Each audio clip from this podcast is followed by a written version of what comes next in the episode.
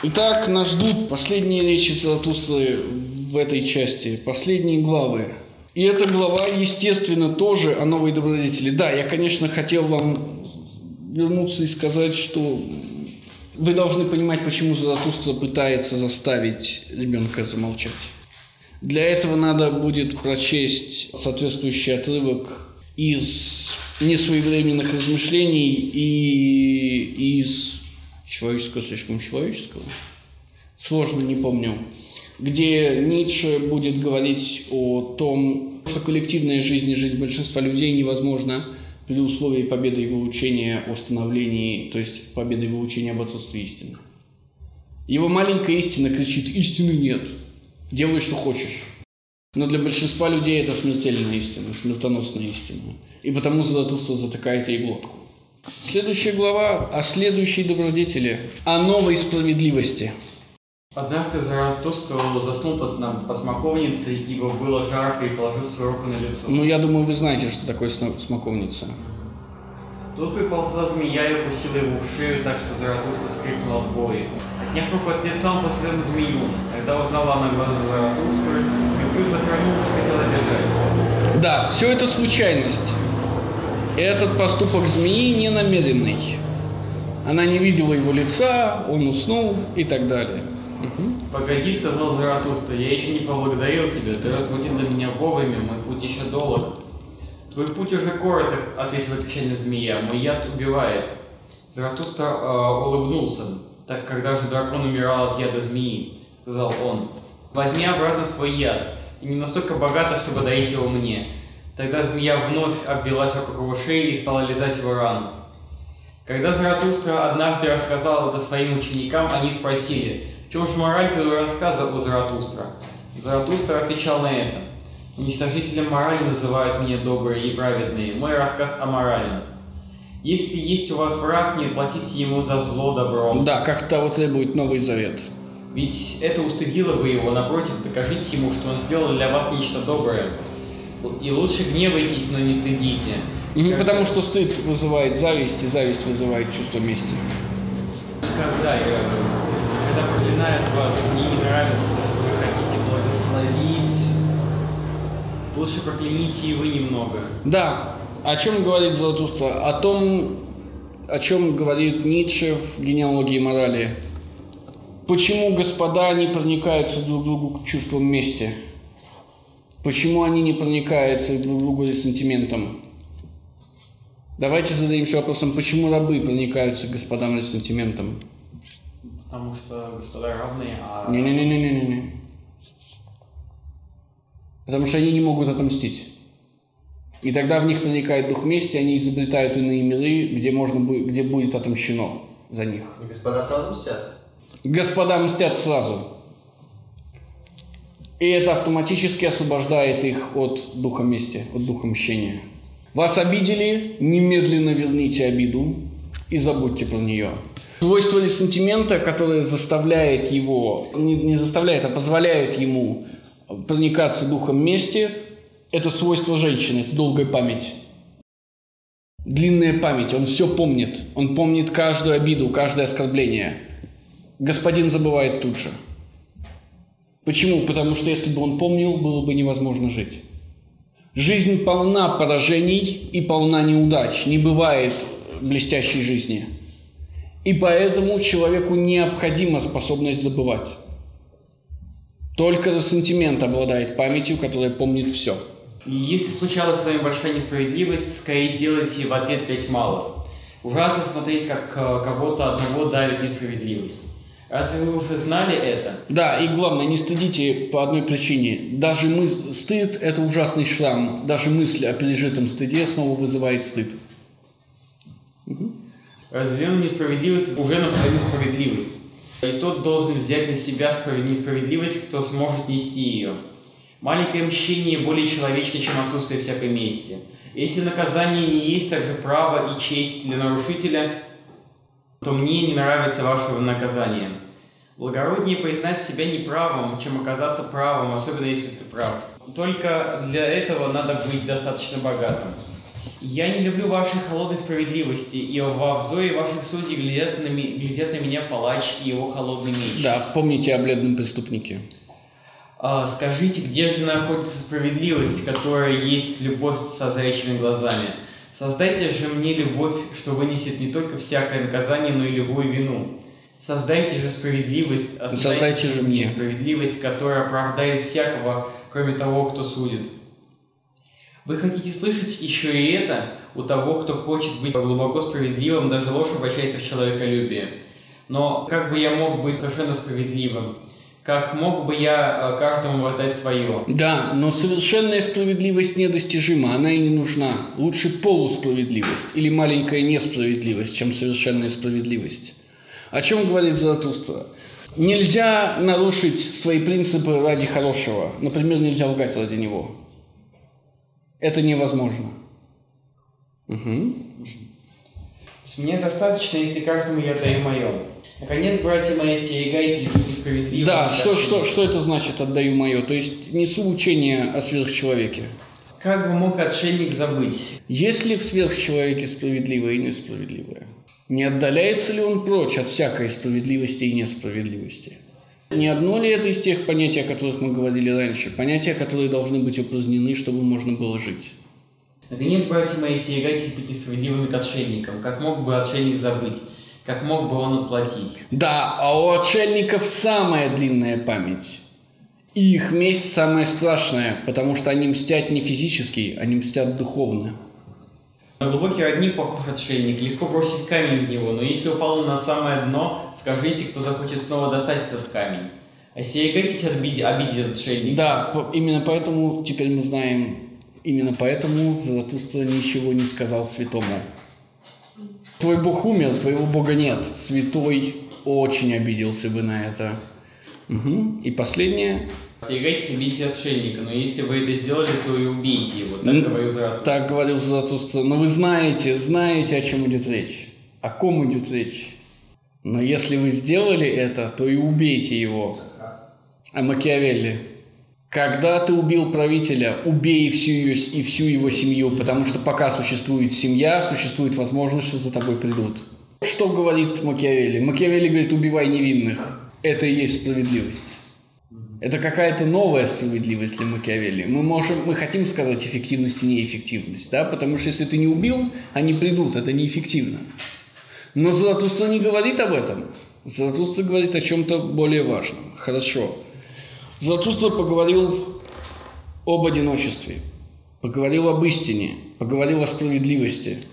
Пришло время поговорить о предпоследнем, что делает человек, А ребенки и братья. о ребенке и браке. Есть Да. у меня вопрос к тебе одному, брат мой. Подобно свинцовому лоту, э, бросаю я этот вопрос в твою душу, чтобы знать, как глубока она. Ты молод и желаешь ребенка и брака, но я спрашиваю тебя, тот ли ты человек, что имеет право желать ребенка? Победитель ли ты, укротивший себя, победитель чувств господин своих добродетелей?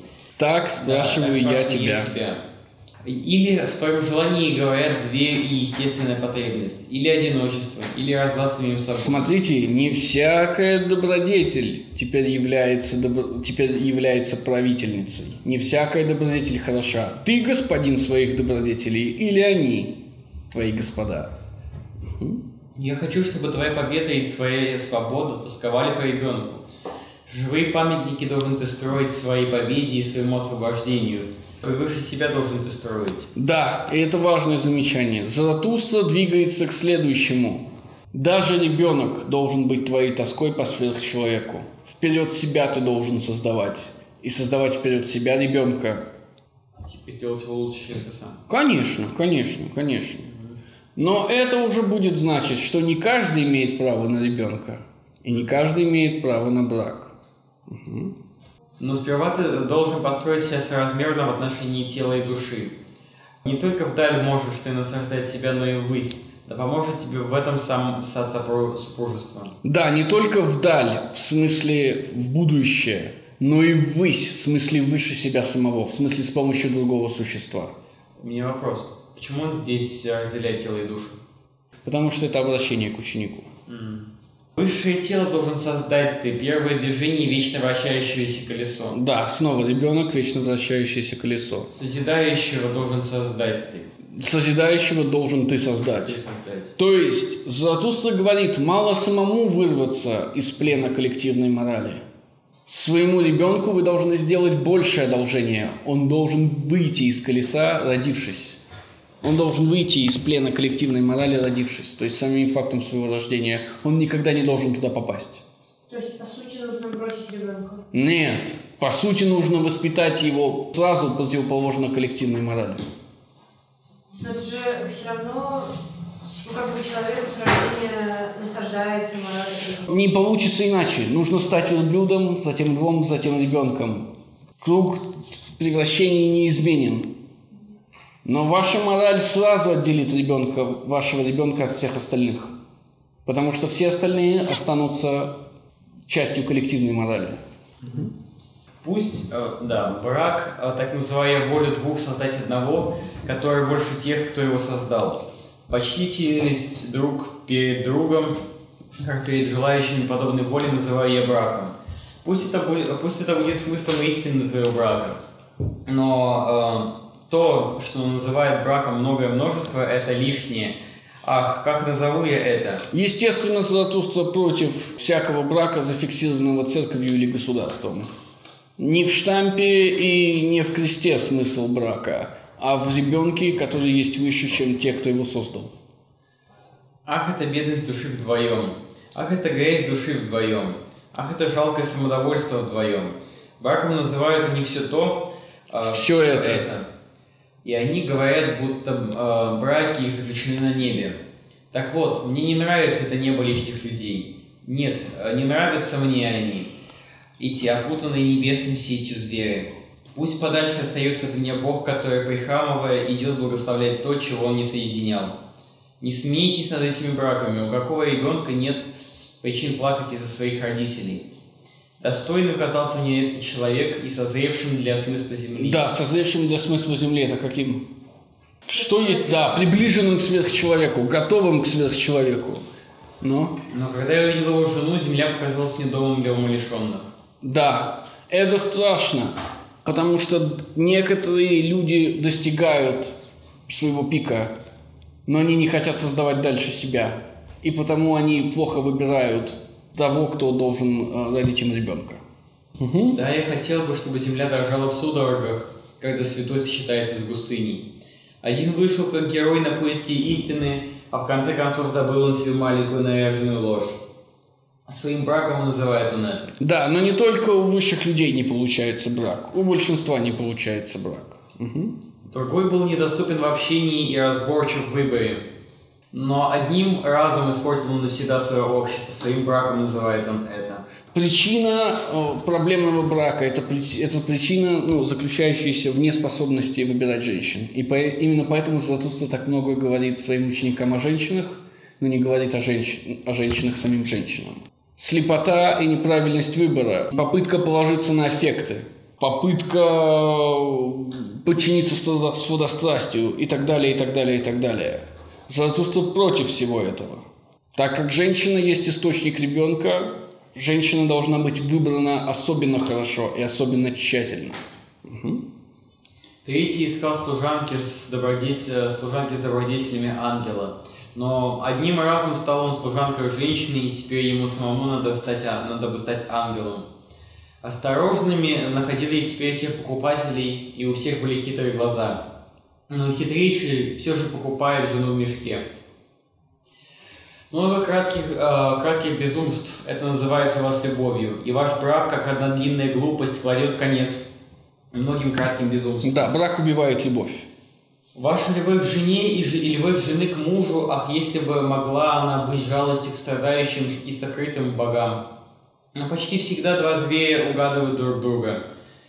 И даже ваша лучшая любовь есть только восторженное подобие и болезненный пыл. Она факел, который, нес- который должен светить нам, э, Вам. вам к высшим путям. Однажды вы должны будете любить превыше себя. Так научитесь сначала любить. Потому вы и должны испить горькую чашу вашей любви. Горечь из чаши даже лучше любви. Так возбуждает она тоску по сверхчеловеку, так возбуждает она жажду в тебе, созидающем. Жажду в созидающем стрелу и тоску по сверхчеловеку. Скажи, брат мой, это ли твоя воля к браку? Священна для меня такая воля и такой брак. Так говорил Заратустра. Даже брак должен заключаться с идеей, с целью. Брак не должен быть результатом, брак должен быть средством. Брак не цель, брак это средство. И это средство не жить лучше, потому что тогда это грязь и жалкое довольство собою. Это средство не жить комфортно, потому что тогда это грязь и жалкое довольство собою. Это средство создать нечто большее, чем ты сам. Но, естественно, тогда это насилие и принуждение, и ничего кроме этого. Особенно в случае женщины. Впрочем, это такая глава, которая говорит больше сама за себя. Следующая глава. О свободной смерти. О свободной смерти. Это последняя перед дарующей добродетелью глава. До сих пор какой была смерть? Вынужденной. Вынужденно умирали люди и нехотя. Заратустра хочет, чтобы смерть была результатом воли. Теперь смерть должна стать только результатом воли. И потому каждый должен умирать от собственной воли, по собственной воле. И потому каждый должен умирать раньше. И поэтому Ницше не любит случайность. Ну, это часть победы, да-да-да. Не, не дайте... Рано или поздно вы достигнете своего пика. Что после пика? Только деградация. Тянуть э, время зря – это значит наблюдать, как ты разлагаешься заживо. Посмотрите на стариков. Часто они уже не соображают, но все еще цепляются за жизнь. Это жалкое зрелище. Недостойное зрелище. По крайней мере, зрелище недостойное того, кто тянулся к сверхчеловеку. Угу. Многие умирают слишком поздно, а некоторые умирают слишком рано. Все еще чуждо звучит учение «умри вовремя». Да, умри вовремя. Вот заповедь Заратустры, одна из заповедей Заратустры. «Умри вовремя» так звучит Заратустра. Так учит. А, так учит Заратустра, да. Конечно, э, кто никогда не жил вовремя, как мог бы он умереть вовремя? Еще бы лучше никогда не родиться, так советую Ему. Вишне. А, ему лучше бы никогда не родиться. Ему бы лучше никогда не... Помните, это, это же совет Селена. Да? Лучшее для вас никогда не рождаться, а второе скорее умереть. Но даже лишние важничают своей смертью. Потому что они считают, что жизнь представляет ценность. Заратустра знает, что сама по себе жизнь не представляет никакой ценности. Она представляет ценность только в походе за сверхчеловеком. И когда она больше не в состоянии совершать этот поход, ее ценность спускается до нуля. Серьезно относятся все к смерти, но смерть еще, э, но смерть еще праздник. Еще не научились люди освещать самые прекрасные праздники. Совершенную смерть показываю я вам, которая для живущих становится жалом и, и обетом. Своей смертью умирает совершивший э, свой путь, победоносно окруженный надеющимся и дающими обет. Вот о чем говорит Заратустра, о чем я вам говорил. Своей смертью умирает совершивший путь. Когда ваш путь закончен, вы должны умереть. Когда вы больше не можете двигаться вперед, закончен ваш путь, и тогда вы должны умереть. А не тогда, когда вы перестанете дышать по случаю или без него. Так умереть лучше всего, а еще умереть в борьбе и растратить великую душу. Потому что всякий, кто растрачивает великую душу, тот идет по мосту. Но как боящемуся, так и победителю одинаково ненавистна ваша смерть, которая скалит зубы и подкрадывается, как вор. И однако входит, как господин. Да, смерть как результат случайности. Свою смерть хвалю я вам, свободную смерть, которая приходит ко мне, ибо я хочу. И когда же захочу я, у кого есть цель и наследник, тот хочет смерти вовремя для цели и наследника. С почтения к цели и наследнику больше э, не повесит он сухих венков в святилище жизни. Да, если вы создали наследника, будь то ребенок или ученик, это не имеет значения. И он обгоняет вас, так как двигается быстрее вас, так как он на, на подъеме, а вы уже на спуске. Заратустра говорит вам, вы должны закончить свою жизнь, иначе с вами произойдет страшное. Что? Когда он обгонит вас, а он обгонит вас, в вас возникнет зависть и дух мщения. Единственный способ избежать их, ибо обгон неизбежен, это добровольная смерть. Поистине не хочу я походить на тех, кто суч, э, веревку. Они тянут свои нити в длину, а сами при этом пятятся. Иной становится для своих истин и побед слишком стар. Беззубый рот не имеет уже права на любую истину. Каждый желающий славы должен вовремя проститься с почестью и владеть трудным искусством. Вовремя уйти. Да, да. Вы замечали ли вы, что... Давайте я снова наступлю на мину. Замечали ли вы, что все сказки заканчиваются там, где они заканчиваются, да? А потом наступает «и жили они долго и счастливо». А Я про то, что они все время заканчиваются великим деянием. Вам не нужно видеть, что происходит потом, потому что потом ничего не происходит. Золушка женится на принце, что ее ждет? Быт. Быт вам не показывает, это не сказка. Тисей вместе с аргонавтами плывет за золотым руном. Он добывает золотое руно. Как он возвращается и живет золотым руном, никого не интересует. Это не имеет значения. Вот точно так же. всё. Но Тисей это как раз миф. Ну вот, да, и других мифах. То есть там просто как перечень событий, и то есть все. Ну да, великих, великих событий, да, да, и он исчезает. Не обязательно умирает, но исчезает.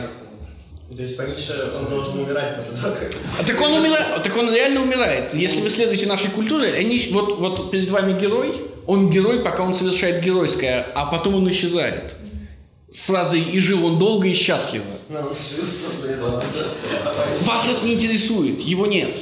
И он интересовал Нет, вас? э, это очень важно, это, потому что э, это зависит от того, как мы должны трактовать эту главу. Если, если он все-таки его нету, то, то убить здесь в метафорическом смысле, а не в прямом смысле идет речь. То есть и после того, как ты уже не можешь достичь своего пика, уходи и, и живи долго и счастливо, как жил тот А принц. какой, какой, какой смысл в этом жизни? Ну, получается... Смотрите, смысл есть только в той жизни, в которой вы сами придали смысл.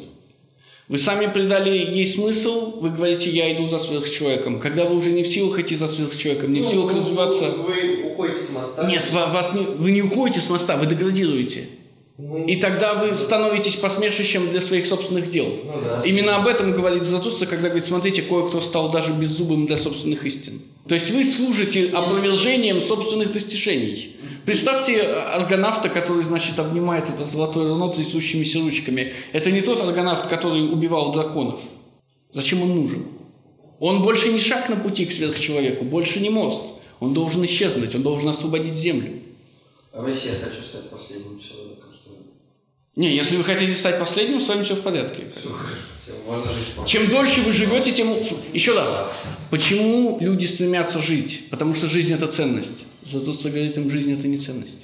Сама по себе жизнь – это не ценность. Жизнь вне цели, жизнь вне движения к сверхчеловеку – это не ценность. Если вы не совершаете этого движения, нет никакого толка в вашем существовании. И более того, для вас лучше всего закончить на пике карьеры, чем ждать, пока вы скатитесь вниз, потому что смерть неизбежна. Чем лучше закончится на пике. Ну, есть- Те- тем фактом, что вы послужите примером для остальных. Представьте, что вы встретили своего кумира спустя 20 лет после того, как он перестал быть кумиром. Не служит ли он посмешищем и карикатурой на себя самого? Смысл это сделать так, чтобы не встречать этого, то есть как бы выйти. Но это из цикла. А представьте, что вы есть этот кумир, и каждое утро вы смотрите на себя в зеркало и видите пародию на себя самого великого. Это же часть его учения о величии. Великие всегда умирают, потому что они никогда не сдаются, никогда не прогибаются. Но тот, кто прогибается, тот продолжает жить. И прогибаясь, отрицает собственное величие. Наполеон велик, потому что он умер. Македонский велик, потому что он умер. Представьте, если бы империя Александра Македонского развалилась бы при Александре Македонском. Ну, какой-нибудь Сула, про- правитель в Риме, который сам взял, ушел, ушел с поста. Да, именно поэтому Цезарь сказал Сула дурак. И видели, как он ушел с поста красиво? А чем отличается Ницше от проповедника смерти, если проповедует смерть? Как вы... Отлично. Во-первых, Ницше за проповедников смерти, потому что лишние люди должны уйти. Но в отличие от проповедников смерти, которые проповедуют смерть всем, Ницше говорит, есть момент, когда вы должны жить, и момент, когда вы должны умереть. И этот момент, опять же, исторически детерминирован. В данной конкретной ситуации вы должны жить, у вас еще есть будущее. В другой ситуации у вас уже нет будущего. Сами. Нет мы смысла тянуть. Нет, потому что... Потому что вы, вы лучше всех знаете, как, когда вы достигли своего пика, когда вы прошли его. А если я скажу, что я никогда не достиг? Тогда вы просто- Я постоянно иду к своему пику. Так, тогда вы просто обманываете себя. Впрочем, впрочем, опять же, если вы спускаетесь вниз и спрашиваете меня, может ли быть так, что до 100 лет своей жизни я все еще буду двигаться к сверхчеловеку и преодолевать самого себя? Может быть. Речь не о физической старости. Кое-кто и в 20 лет достигает своего пика и после этого только деградирует. Сократ достиг своего пика, старости как раз. Да, да, да, да, да. И смотрите, ведь Сократ тоже знает, что дальше нельзя тянуть, да? То есть как и Иисус.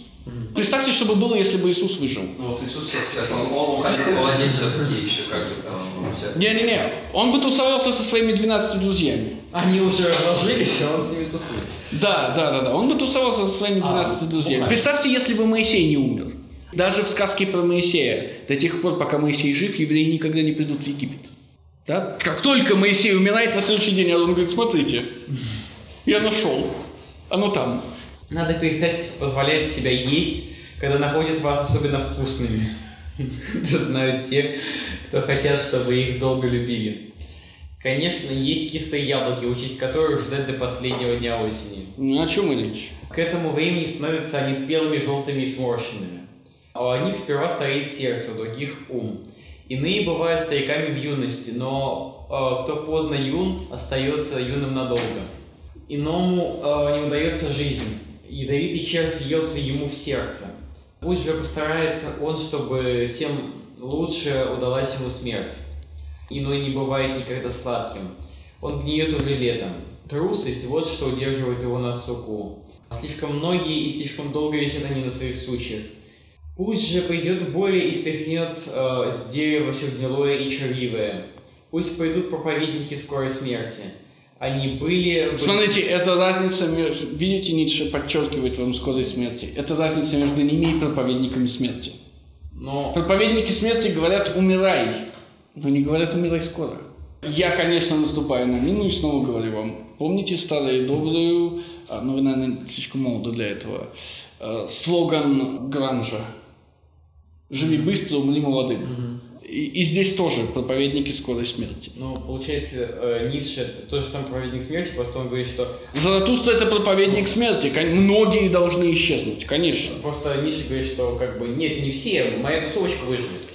Те, кто достоин жизни, те должны жить, все остальные должны умереть. Те, кто идут по мосту. Не, ну Атребе тоже достойна жизнь. Это он скажет потом. Подождите, еще нет главы об отребье. Еще не пришла ему мысль это в голову. Потом он скажет, действительно, окажется, что и, пот- и- что и отребье достойно жизни. Но эта речь обращена в первую очередь к ученикам. Не затягивайте. Простой народ всегда будет затягивать. У него свои ценности, но у учеников Заратустры свои. Они были бы настоящей боей потрясательными деревьями в жизни. Но я слышу только проповедь медленной смерти и терпения ко всему земному. Да, вы, вы знаете, что 20 век э, полон проповедниками скорой смерти. Полон проповедниками войны и смерти во имя государства. Скорее умри во имя государства, чем живи во имя самого себя. Это говорят и справа, и слева, и сверху, и снизу. И все идут и умирают. Лишь бы умереть за государство лучше, чем жить ради себя. Потому что государство решит за тебя твою судьбу. Ну, потому что государство это все, а ты это ничто. Да? Вот твой народ это все, а ты это ничто. Твой коллектив это все, а ты это ничто. Но это великая ложь, которую государство вливает людям в уши. Ах, вы проповедуете терпение к земному, у этого земного вот у кого слишком много терпения к вам, вы злоречивые. Поистине слишком рано умер тот иудей, которого чтут проповедники медленной смерти. И для многих стало с тех пор роковым, что он умер слишком рано. Мы говорили об этом в самом начале. Заратустра уходит в свое одиночество и 10 лет сидит там, хотя он уже пепел. Он вопрос, тот Иисус. Да я что вам и говорю. Иисус умер слишком рано. Если бы он подождал 10 лет и посидел в пустыне, он бы научился любить жизнь, как Заратустра. И вернулся бы из пустыни, как Заратустра с горы. Но он был слишком молод. Он еще не почувствовал вкус жизни. В конце концов, он даже женщины не познал. И потому он так легко расстался с жизнью. Потому он так легко против нее говорил. Заратустра расстроен тем, что э, Иисус умер слишком рано, потому что Иисус, как и Заратустра, это пророки. И он бы мог пророчествовать лучше, если бы он немножко потерпел. Он знал только слезы и уныние иудеев. Да, вы, это, это отличная фраза, если я не ошибаюсь, гегелианская. Вы можете увидеть раз или два, как Спаситель плачет, но вы никогда не видите, как он смеется. Иисус никогда не смеется. Он только рыдает. Это проблема Библии. Он не радуется жизни нигде в Библии, он только рыдает. Жизнь для него слишком тяжела. Естественно, если твой батя Бог, жизнь будет тяжела. Да? Ты не можешь, ты не можешь превзойти его. У, у всех и так комплекс отца, а он еще и Бог. Да? Это десятое дело, я снова наступил на мину, извиняюсь. Речь о том, что Иисус должен был научиться любить жизнь, но не сделал этого, не смог сделать это. И потому все его учение оказалось отравленным, все его учение оказалось отравительным. Так как он видел мир как страдание, все его ученики начали видеть мир как страдание. И Сократ не любил жизнь. Сократ не любил Ну, жизнь. э, смотрите, э, они оба совершили ошибку. Иисус не любил жизнь, то есть не научился любить жизнь, а Сократ тогда. А Сократ научился любить жизнь, любил ее до самого конца. Тогда в чем его ошибка? У него нет ошибки, он не ошибся. Тогда почему не против Сократа? Потому что проповедовал он ровно то, что подготовило приход Иисуса. Сократ не ошибся, он родился неудачником. Я хотел вам сказать следующее. Если вы откроете Антихриста, вы найдете там следующую фразу. Христиане не поняли посыла учения Христа. Когда Христос сходит на крест, что Он делает? Что Он тем самым, что это за акт? Что Он делает по отношению к остальным людям? Искупает грехи. Да, иными словами, что сделал Христос? Он сделал всех безгрешными. Иными словами, что вы можете делать? Все что угодно. Наслаждаться жизнью, да, потому что теперь вы по определению безгрешны. Но христиане не поняли этого. Павел не понял этого. Потому что Павел в принципе ненавидел жизнь. Да? Если Иисус просто не познал ее, то Павел ее ненавидел. И поэтому они извратили его учение так, чтобы христиане страдали, как Иисус. Так и- Он освободил их от страданий, а вместо того, чтобы освободиться, они начали сами страдать. Собственно, Иисус это единственное имя во всей книжке. Помимо Заратустра, конечно же. Вместе с, нена- с ненавистью добрых и праведных иудей Иисус, тогда напала на него тоска по смерти. Зачем не остался он в пустыне и вдали от добрых и праведных? Да, как созидающий Иисус стал врагом фарисеев.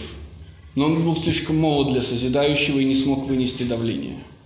Быть может, он научился бы жить и научился бы любить землю и смеяться при том. И этим не братья мои, он умер слишком рано. Он сам отрекся бы от своего учения, если бы достиг моего возраста.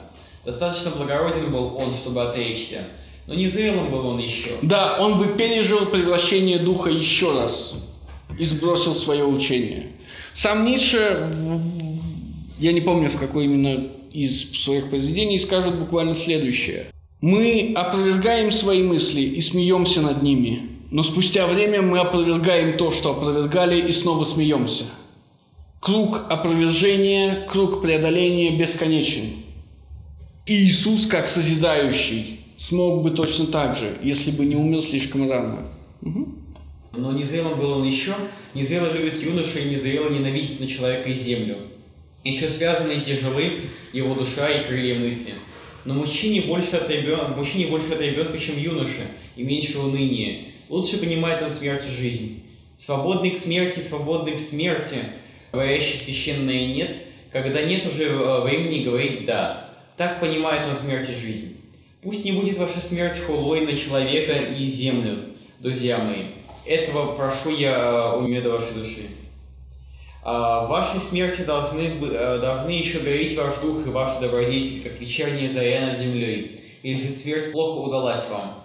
Так хочу я сам умереть, чтобы вы, друзья, ради меня еще больше любили землю. И землею хочу я вновь встать, чтобы найти отдых у той, что меня родила. Да, ну опять же, произошел от земли, вы понимаете, откуда это. Златуста говорит, я сам должен быть для вас примером, умереть вовремя. В следующей главе, в конце следующей главы он скажет, тот, кто уходит, уходящий пророк, должен умирать. Я, вы мои ученики, я вас воспитал, пришло мое время умереть, но я не хочу умирать. Я хочу увидеть, что из вас получится, и он не станет умирать. Когда во второй части он увидит, что они ничего не достигли, что они не смогли пройти путь к сверхчеловеку, о котором он говорит, что они соблазнились современными учениями и приняли его учение за современное, что само его учение отравлено духом мщения, он скажет, хорошо, вы не получились, я должен сделать все сам. И тогда произойдет третья часть. Поистине была целью Заратустра, он бросил свой мяч. Теперь будьте вы, друзья, наследниками моей цели. Вам бросаю я золотой мяч. Да, была, все, в прошедшем времени. Он должен был найти учеников, он нашел их, теперь их очередь. Больше всего люблю я смотреть на вас, мои друзья, когда вы бросаете золотой мяч. Поэтому еще немного задержусь на земле, простите мне это. Так говорил Заратустра. Мое время уйти пришло, но я еще задержусь. В главе 2.1 Заратустра прямо скажет, что он еще не достиг своего пика, и у него еще есть что дать, сво- что дать людям.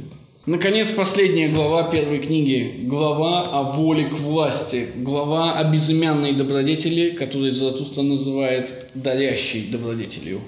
Вспоминайте сразу солнце и первую главу, которую мы читали. Солнце обладает дарящей добродетелью. Оно отдает все, что у него есть, и не беднеет. Как соединить понятие воли к власти с понятием дарения? Метафора солнца здесь подходит. Солнце все расставляет на свои места. Солнце всему дарит его место. Но этот дар происходит с помощью воли к власти. Вы принуждаете все встать на те места, на которые оно должно встать. Конечно, насилие, насилие, естественно. И это и есть ваш дар. Дарящая добродетель, следовательно, это добродетель, которая ведет вас к захвату мира. Заметьте, Заратустра ничего не берет у своих учеников, он дает им все, что они знают. Но то, что он дает им, это его цель. То, что он делает с ними, он подчиняет их себе. Это и есть его воля к власти. Теперь должны они идти за его целью вслед, не за собственными. Ну что же, давайте посмотрим, что говорит Заратустра в этой последней главе. Когда Заратустра простился с городом, которому был предан сердцем, имя которого было пестрая корова, Последовали за ним многие, называвшие себя его учениками. Видите, это конец арки. Заратустра начинает в городе пестрая корова и заканчивает тем, что уходит из него. Мгм. называвшиеся его учениками, составили его свиту. Так дошли они до перекрестка, тогда Заратустра сказал им, что дальше он хочет идти один, ибо любит ходить в одиночестве. Ученики же на прощание пода- подали ему посох, э, на золотой ручке которого была змея, обвивавшаяся вокруг солнца. Золотой посох. Ну, золото, понятно, символ солнца. Это ничего страшного. Символ дарения, символ богатства. Золотой посох, в котором змея обвивается вокруг солнца. Видели ли вы такой посох?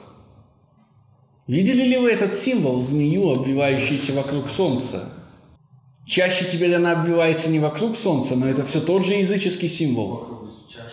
Да, да, да. э-? Ну, аптечка. Да. Аполлон подарил такой посох своему сыну Асклепию. А после того, как Асклепий умер, этот посох перешел к Гефесту. Этот посох – посох лекаря и посланца. Заратустра – лекарь и посланник. Посланник, ну, Гефест – посланник богов, да? А, Гермес. Гермес, прошу прощения. Да, что-то я сошел с ума. Гефест – это же м, кузнец, да, да, да, спасибо. Заратустра обрадовался посоху и оперся на него. Затем он так говорит своим ученикам. «Скажите мне, как достигло золото высшей ценности? Тем, что оно необыкновенное и бесполезное, и блестящее, и мягко в своем блеске. Оно всегда дает себя. Только как отражение высшей добродетели достигло золото высшей ценности. Смотрите, оно необыкновенно и бесполезно. Не думайте, что тот факт, что вы придали миру смысл, имеет какую-то полезность. Неправда, сосед придаст ему совершенно другой смысл. Мгм. Только как отражение высшей добродетели достигло золото высшей ценности. Мгм. золоту- Как отражение высшей добродетели. Что это за добродетель, вы знаете. Мгм. Подобно золоту с- светится взор дарящего. Блеск золота заключает мир между луной и солнцем. О, это будет целая гла- глава про Луну и Солнце. Я могу лишь забежать вперед и сказать вам, вы же знаете, чему служит символ Луны и Солнца. Да. Да, да, да, да, да, да. И кто против него воюет, и почему он против него воюет. Отлично.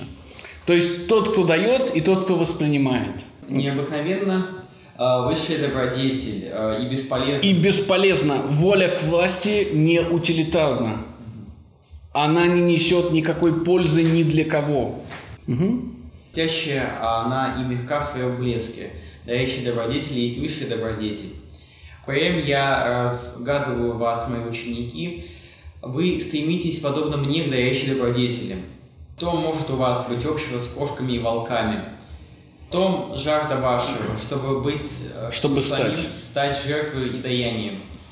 Потому вы и жаждете сложить все богатства в свою душу. Мгм. Ненасытно стремится душа ваша к сокровищам и драгоценному, ибо ненасытно добродетель ваша в желании доить. Вы притягиваете все вещи к себе и в себя, А да, откуда от- это описание того, откуда возникает философия. чтобы обратно текли они из родника вашего, как дары вашей любви. Да, философ вбирает в себя весь мир. С помощью воли к власти он изменяет его. И потом раздает всем остальным. Внушает всем остальным, что мир таков, каков он его видит. Он дарит этот новый мир всем окружающим. И чем выше его воля к власти, чем она сильнее, чем она больше, тем большее влияние имеет его новая картина мира. Почему мы не будем говорить о воле к власти? Потому что, как я сказал, она упоминается тут редко. И более того, этому посвящен отчасти наш стандартный курс. Вот там мы будем разбирать определение воли к власти и подходы к определению воли к власти. Здесь же давайте ограничимся тем, что говорит Заратустра. Если у вас нет вопросов по поводу воли к власти, потому что вы-то явно знаете больше, чем остальные. Поистине в грабителя всех ценностей должна обратиться такая дарящая любовь. Но здоровым и священным называю я это себялюбие. Все-таки источником воли к власти является себелюбие. Попытка подчинить себе весь мир – это эгоистическая попытка. В нем нет ничего альтруистического, в нем нет ничего утилитарного, в нем нет ничего для других. Как мы и говорили, новое учение – это учение, которое говорит, что все исходит из человека и возвращается в человека. Есть другое Есть себелюбие? другое себялюбие, чересчур бедное, голодающее, которое всегда хочет красть. Себялюбие больных, больное себялюбие. Глазом вора смотрит оно на все блестящее. Алчностью голода примиряется оно к тому, кто обильно ест, и всегда шныряет оно вокруг стола дающих. Болезнь говорит об этой алчности и невидимое вы- вырождение. О хилом теле говорит воровская алчность этого себялюбия. Достаточно. Заратустра говорит, что его мораль располагается между двумя полюсами. Утилитаризмом с одной стороны и гедонизмом с другой. Его учение не приватно, но оно и не существует ради массы. Где-то посередине. Скажите мне, братья мои, что считается у нас худым и наихудшим? Не вырождение ли? Мы всегда угадываем вырождение там, где нет дарящей души. Вверх идет наш путь, от рода к сверхроду. Но ужас э, для нас то, вырождающееся чувство, которое говорит все для меня. Но все для меня, естественно. Христиане говорят, что весь мир создан для них. Вверх летит наше чувство. Оно есть подобие нашего тела, подобие возвышения. Подобие этих возвышений – суть имена добродетелей. Э, Так проходит тело через историю, становящийся и борющийся. А дух, что он ему? Глашатый его битв и побед, товарищ и отзвук. Подобие все имена добра и зла. Они не выражают, они только намекают. Мгм. Нет и не бывает благородных людей, ибо нет людей, нет личностей. Давайте я договорю. Но бывают благородные страсти и безродные страсти. Человек как клубок страстей. Почему нет личностей? Потому что личность приходит вместе с христианством. Ее нет до христианства, и она должна исчезнуть после христианства. Нет человека как индивида вне христианства. И когда христианство исчезнет, должен будет, будет исчезнуть и э, индивид. Него? Единение с миром. Подобие все имена добра и зла. Они не выражают, они только намекают. Заметьте, в «Тысяче одной цели» он говорит, нет ничего сильнее добра и зла. Теперь он говорит, нет, сами добро и зло только отзвук. Безумец, кто хочет от них знания. Будьте внимательны, братья мои, каждому часу, когда ваш дух хочет говорить подобиями. Вот где исток вашей добродетели. Да, подобиями значит нерационально. Заратустра не рационалист. Тогда возвысилось ваше тело и воскресло. Своей отрадой э, восхищает оно дух, так что он становится творцом и ценителем, и любящим, и благодетелем всех вещей. Когда ваше сердце бьется широко и полно, как бурный поток, отрады и опасны для живущих рядом, вот исток вашей добродетели. Когда вы возвысились над похвалой и порицанием, ваша воля, как воля любящего, хочет приказывать всем вещам. Вот исток вашей добродетели. Да, вот исток дарящей добродетели. Желание приказывать всему. Приказывать всему значит быть господином над всем. Когда вы презираете удобство и мягкое ложе и можете лечь не слишком долго от мягкотелых, вот исток вашей добродетели. Когда вы хотите о единой воле, и эта перемена всех потребностей э, называется у вас необходимостью, вот исток вашей добродетели. Поистине она есть новое добро и зло. Поистине это новое глубокое журчание и голос нового источника. Властью является эта новая добродетель. Господствующей мыслью является она, а вокруг нее мудрая душа. Золотое солнце, а вокруг него змея познания. Змея познания, да. В по ту сторону добра и зла Ницше прямо скажет, что существует несколько форм воли к власти, и среди них есть самая духовная форма воли к власти. И самая духовная форма воли к власти выражается философией. Тот, кто хочет достигнуть пика воли к власти, тот обязательно становится философом. Кому предписывает свою волю господин? Своим рабам. Кому предписывает свою волю инженер? Зданием, которое он создает. Кому предписывает свою волю козапас? Козам. Но философ предписывает свою волю миру. Всему целиком и без остатка. Напоминаю вам снова, вокруг кого становится, э, вокруг кого вращается мир? Вокруг Бога. Как вокруг героя все становится трагедией, вокруг Бога все становится миром. Только Бог упорядочивает все вокруг так, что из этого создается мир. Только философ своей волей к власти создает мир, упорядочивая все вокруг себя. На этом заканчивается первая часть того, что говорит Заратустра. Первая часть этой речи. Здесь ненадолго умолк Заратустра и с любовью смотрел на своих учеников. Затем продолжал он так говорить, и его голос его изменился. Заратустра дает им напутствие, вместо того, чтобы объяснять, что такое философия. Оставайтесь верны земле, братья мои, всей властью вашей добродетели. Пусть дарящ, ваша дарящая любовь и ваше познание служат смыслу земли. Об этом прошу и заклинаю я вас. Не позволяйте добродетели вашей улетать от земного и биться крыльями о вечные стены. Наступит момент, когда сам Заратустра поднимется от земли, потому что он поймет, что ученики не могут не делать этого. И когда он поднимется от земли, он превратит себя в небо. У Земли должен быть, должна быть антитеза. У Земли должен быть противник. Небо. Но это небо не должно быть тем небом, каким оно было до сих пор. Это небо должно быть небом Заратустры. Да, Заратустра предупреждает их, я покидаю вас, и, соответственно, выш, высок шанс, что вы побежите назад к Поднебесью, к потустороннему миру, к вечной жизни, к правде, истине и бытие, висящим над нами. Угу. Не позволяйте добродетели вашей улетать от земного и биться клейми об вечные стены. Ах, всегда было так много улетевшей добродетели.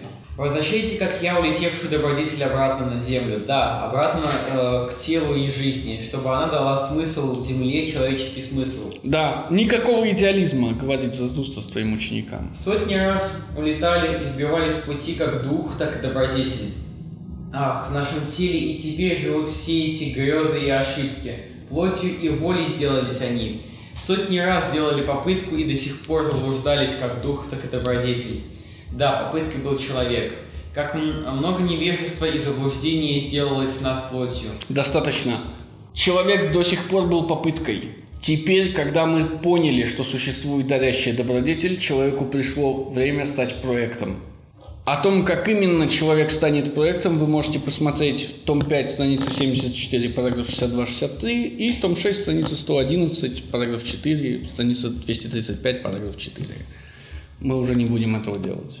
Угу. Не только разум тысячелетий, также и безумие их прорывается в нас. Опасно это быть наследником. Ницше скажет об этом обязательно. Это связано с телом и наследием тела. Все тайные мечты отца выражаются в сыне. Все, что знает ваше тело, оно знает от предков. Поэтому, скорее всего, если ваше тело плохое, плохими были ваши предки. Еще боремся мы шаг за шагом с исполином случаем. Угу. Над... Человек должен стать проектом. Это значит, что случай должен быть побежден. Над всем человечеством все еще стоит неразумение и отсутствие смысла. Пусть послужит ваш дух и ваша добродетель, братья мои, смыслу земли.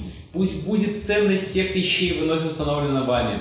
Поэтому вы должны бороться. Поэтому вы должны созидать. Познавая, очищается тело, приобретая опыт познания, оно возвышается. Для познающего священны все побуждения, душа возвысившегося становится радостной. Врач, помоги себе сам. Я напоминаю о посохе вам. Так поможешь ты и своему больному.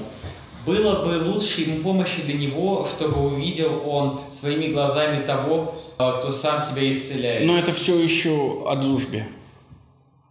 Для друга должны быть вы золотым исполином. И для этого вы должны сами себя исцелять. Есть тысячи троп, по которым никогда не ходили, тысячи здоровий и, и скрытых островов жизни. Все еще не исчерпанный, не открытый человек и земля человека. Да, это значит, что у человека нет идеала. И потому каждый идеал, который может быть создан, может быть создан. Бодрствуйте и прислушивайтесь, вы одинокие. Слышными взмахами крыл прилетает из будущего ветра, и до тонких ушей доносится добрая весть. Вы сегодня одинокие, вы изгнанники, однажды вы должны стать народом, от вас, избравших самих себя, должен произойти избранный народ, и от него сверхчеловек. Да, от вас, избравших самих себя, должен произойти избранный народ, и от него сверхчеловек. Поистине местом выздоровления должна еще стать земля.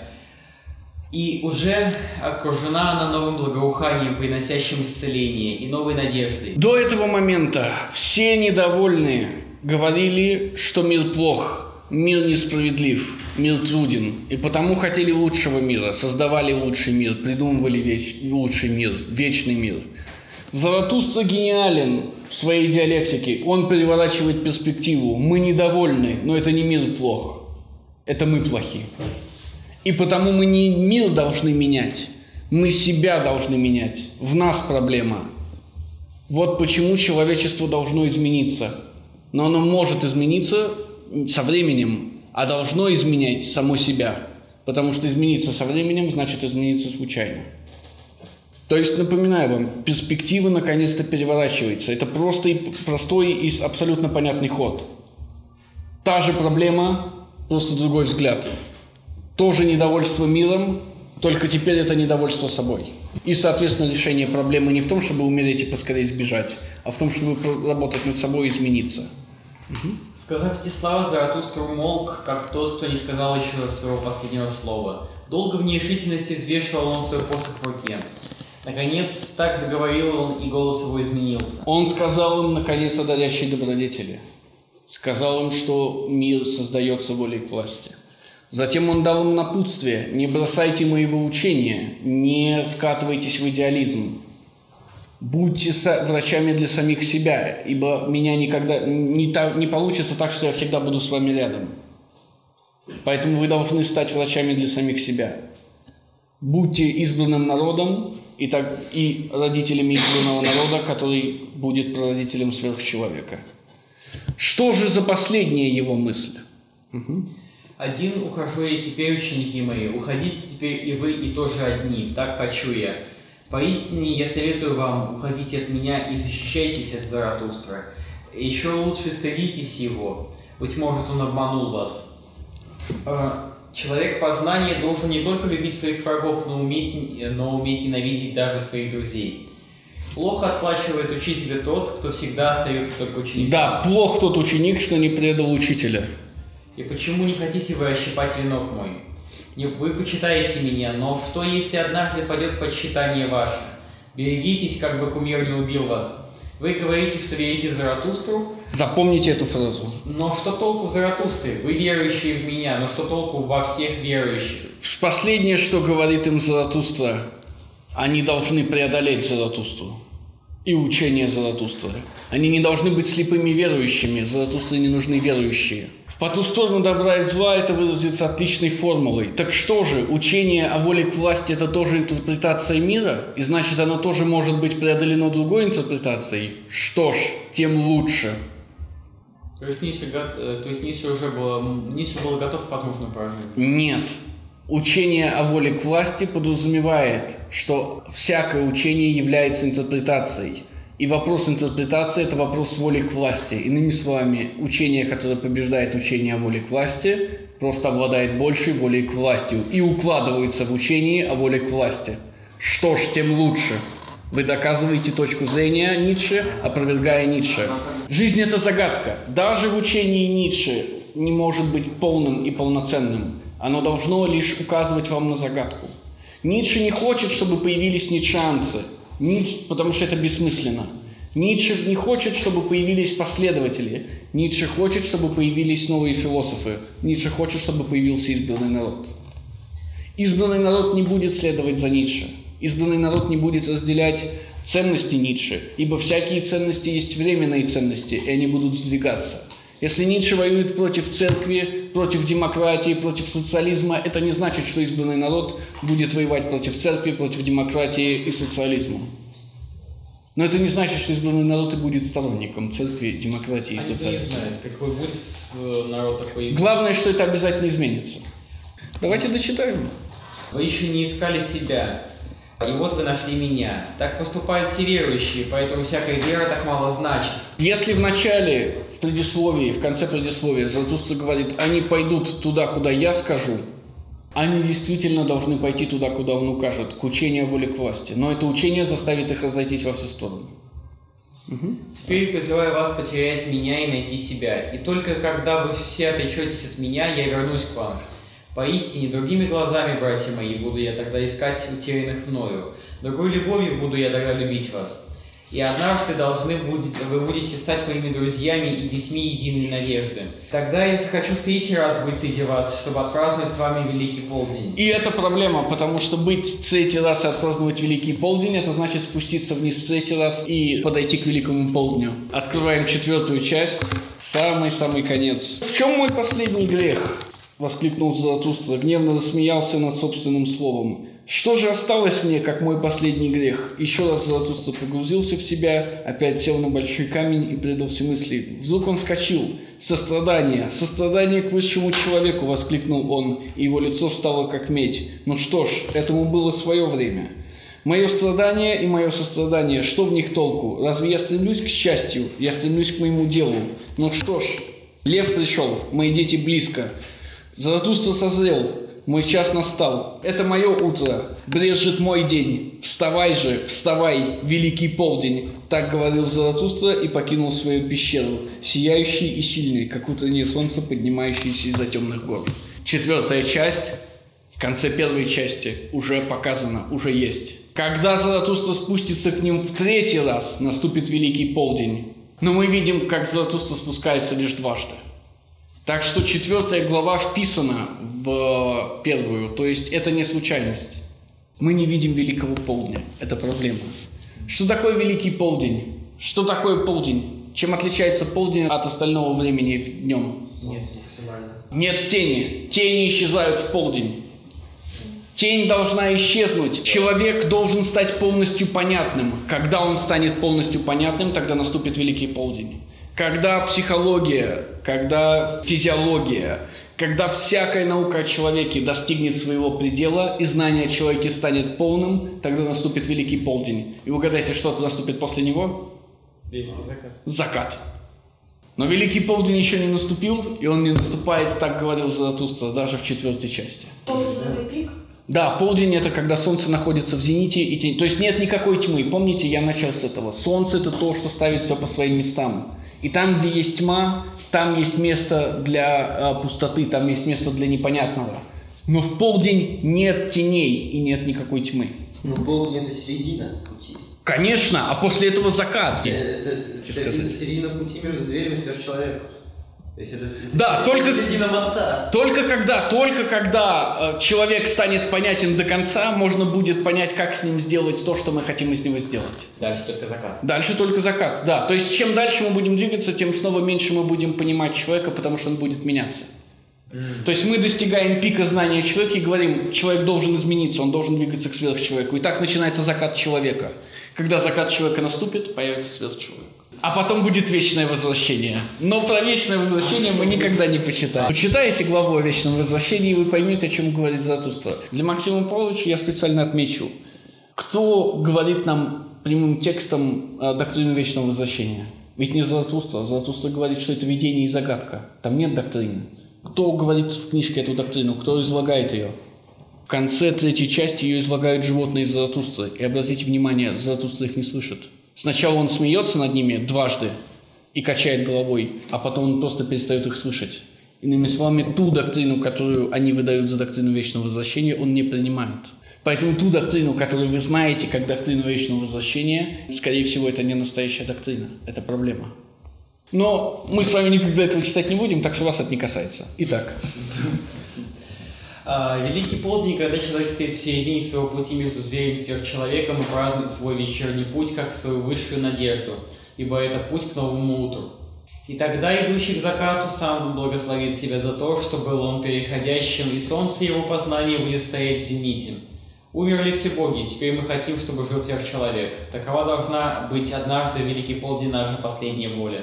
Так говорит Заратустра. Угу, да, Заратустра э, перестает быть учителем и снова становится отшельником и учеником. Еще раз дарящую добродетель вы можете увидеть в третьей книге десятой, десятой речи, да, в третьей книге десятой речи, отлично.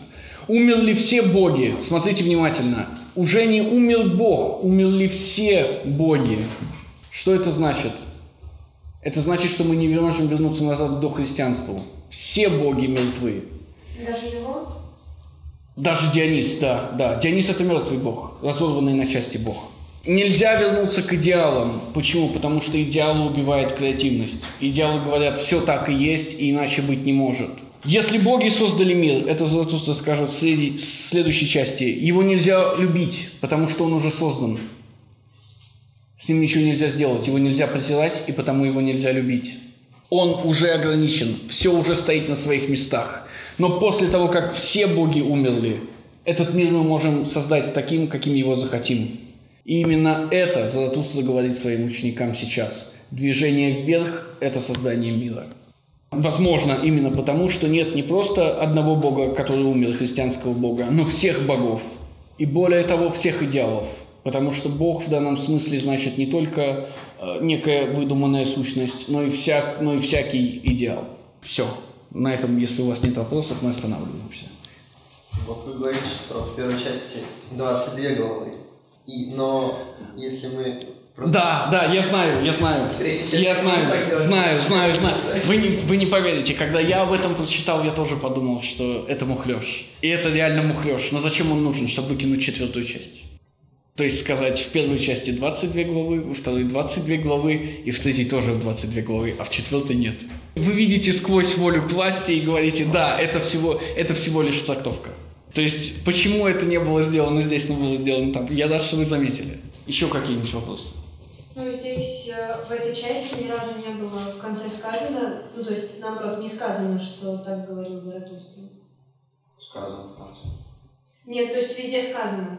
Да. То есть не было Подождите, как это так? Да, да, прошу прощения. Две главы во второй части и две главы в третьей части. Я вас обманул, извиняюсь. То есть в первой части везде так говорил Заратустра, во второй главе два раза такая формула отсутствует, в третьей главе два раза такая формула отсутствует, в четвертой части восемь раз. Спасибо, что заметили.